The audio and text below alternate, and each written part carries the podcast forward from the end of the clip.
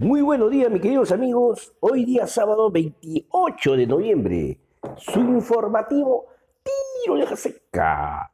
Queridos amigos, vamos a comentarles los hechos ocurridos más relevantes en la política, en el quehacer internacional y en el panorama nacional.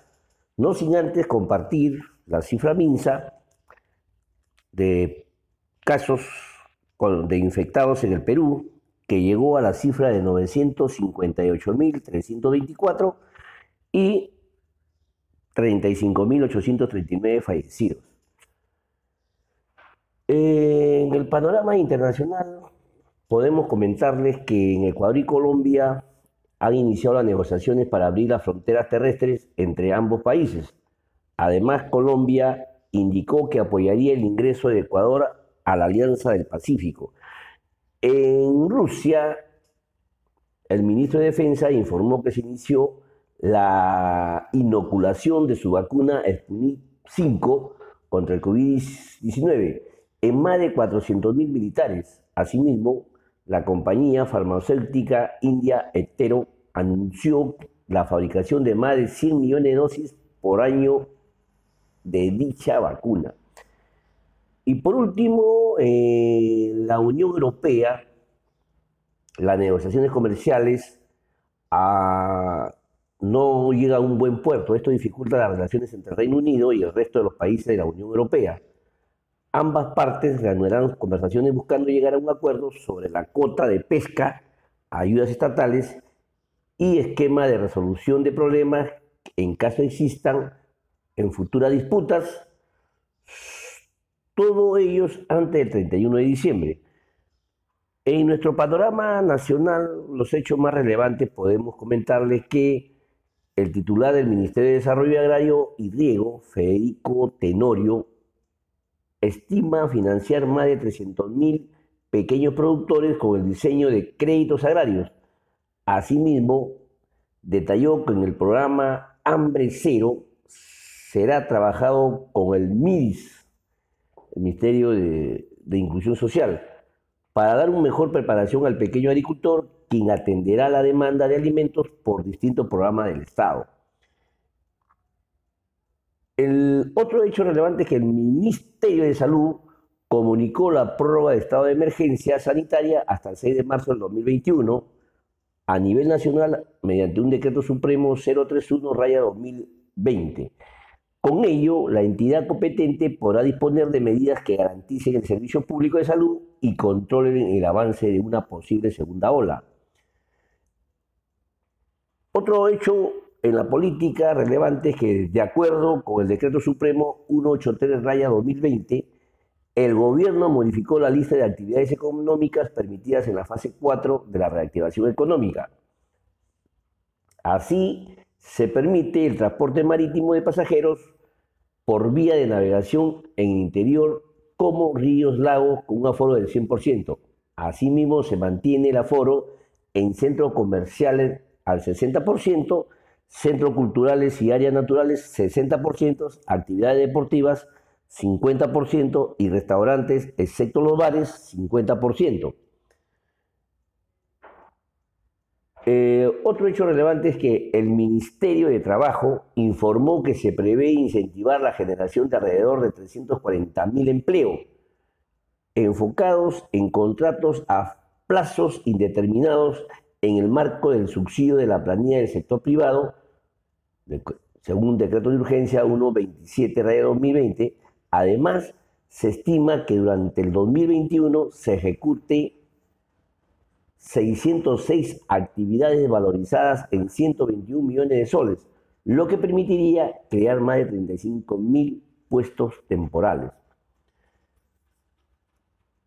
Otro hecho relevante en el panorama nacional, el Pleno del Congreso se aprobó prorrogar por 60 días hábiles la discusión del proyecto de la ley de la reforma del sistema de pensiones, debido a que la comisión multipartidaria presidida por Carmen Omonte aún se, encontraría evaluando el costo, fiscal de un conjunto de incentivos de contribución. Por otro lado, se derogó el decreto de urgencia 014-2020 que permitía regular las negociaciones colectivas entre instituciones del sector público. Ello implica que no existirían límites en los cambios salariales de los trabajadores de dichas instituciones y con ellos modificaciones a sus presupuestos. En relación a, la ley de reforma del sistema de, pensiones, como todos sabemos que eh, la ONP eh, indica que los afiliados con 17 años de aporte podrán acceder a pensiones con préstamo previsional. Vamos a detallar en este un comentario relativo a esa norma. Como sabemos que se ha establecido un nuevo reglamento para que el Sistema Nacional de Pensiones ONP cambie algunos aspectos para los afiliados al dicho organismo. Entre las modificaciones se indica ahora que se podrá recibir una pensión cumpliendo solo 17 años de aporte, pero deberán aplicar a un préstamo previsional. A ver, vamos a explicar qué significa ese famoso préstamo previsional. Se da, eh, da esta figura de prestar dinero para completar los años que le faltan y así cumplir los 20 años de aportes obligatorios. Es decir, eh, lo que faltan, los tres años o los 36 meses, nos van a prestar y con eso llega usted al, tope de los 20 años y va a obtener una pensión de 800 soles aproximado y cada mes le van a ir descontando una prórrata de 100 soles a cuenta de ese, eh, digamos, de, eso, de ese préstamo ¿no? previsional hasta que se agote eh, el préstamo recibido con lo que usted cobra de pensión. Y una vez que ya termina de pagar los 36 meses eh, del préstamo, prácticamente volvería a su futura pensión. Ese es dentro del reglamento que se está estilando. También en este nuevo reglamento eh, indica que el descuento del préstamo no puede ser mayor al 30% de la pensión total del afiliado. En caso que el pensionista eh, fallezca, el descuento sigue efectuándose a las pensiones de los beneficiarios sobrevivientes. También indica en el reglamento que las pensiones de los afiliados a la ONP se calculan sobre la base de, los 60, de las 60 perdón, últimas remuneraciones que haya recibido el afiliado, es decir, los últimos cinco años efectivos de trabajo. Bien, queridos amigos, eh, y revisando, revisando el reporte, una fuente minsa de un boletín donde hace un comentario, más que comentario, hace una comparación, ¿no? Eh, en cuanto a la, a, la, a la, vacuna de Pfizer, Moderna o AstraZeneca, ¿no? Como todos sabemos que, que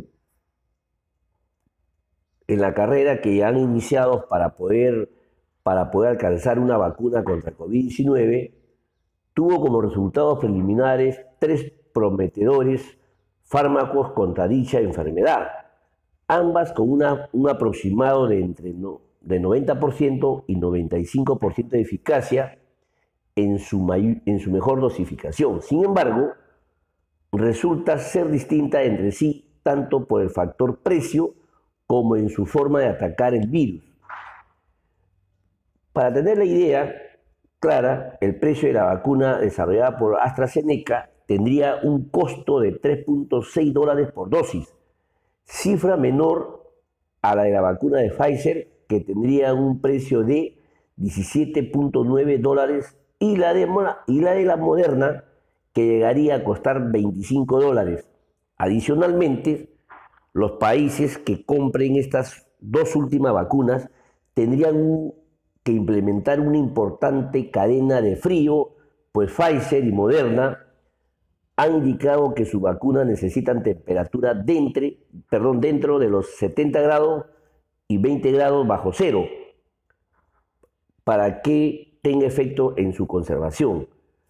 Una cuestión que puede ser una seria limitación Es decir, habría que adquirir los equipos que conserven a, a esos grados permitidos de la vacuna. Además, cada una tiene una forma distinta de atacar el virus, mientras la Pfizer y la Moderna crean anticuerpos que bloquean el COVID-19, la de AstraZeneca destruye las células infectadas. Ese es el según, eh, según recogido de unas fuentes de MINSA que ha hecho una comparación, una, una comparación de los grados de eficacias logrados eh, y, y bajo cómo se conservarían dichos dichas vacunas. Esto va a tener que, mucho que hablar porque, como recordemos, el gobierno está con la intencionalidad de adquirir vacunas que en algunos casos tienen el 60% de eficacia. Así que todavía no está claro esto de la vacuna y bueno, pasando a otro ya finalmente a otro a otro tema controversial, como nosotros como todos sabemos que eh, han sido renovado la, la plana mayor del, de la Policía Nacional del Perú, donde también el ministro remarca que Cervantes, Cervantes Cárdenas, el nuevo, el nuevo comandante de la policía, no contaba con la antigüedad suficiente, pero, pero por designación del presidente de la República, que considera que así, que sí, sí está dentro de los dentro de la interpretación. Y que eh, ahora y lo que también resalta este señor ministro es que, que de todas maneras se van a tener que establecer y adelantar las investigaciones por la muerte durante la presente marcha de protesta, así como los presuntos actos de corrupción cometidos durante la emergencia nacional por la pandemia del coronavirus, todo esta línea de mandos que fue dado de baja, ¿no? Así que seguimos todavía escuchando más noticias y controversias referido a esto. Y es más, han salido ministros del interior antiguo a decir que, es, que eso es algo que no corresponde. Y bueno, y que, y que probablemente lo haga inducido al presidente Francisco Sagasti al error por esta interpretación sesgada ¿no? de la Policía Nacional de Perú. Bien, queridos amigos, ese es todo por hoy, no sin antes compartir nuestra acostumbrada frase del día que dice, a ver, preparémonos para estas frases de fin de semana, acompañado de toda la familia, por supuesto, que dice, debemos dejar ir a la vida que hemos planeado para así aceptar la que nos está esperando. Bien, queridos amigos, recomendaciones básicas, usemos las mascarillas, protectores faciales, transporte público, lavarse las manos correctamente, distanciamiento social definitivamente, buen fin de semana, buena vibra para todos, abrazos fuertes y sobre todo, queridos amigos, amarnos los unos a los otros. Hasta el lunes, Dios mediante. Muchísimas gracias.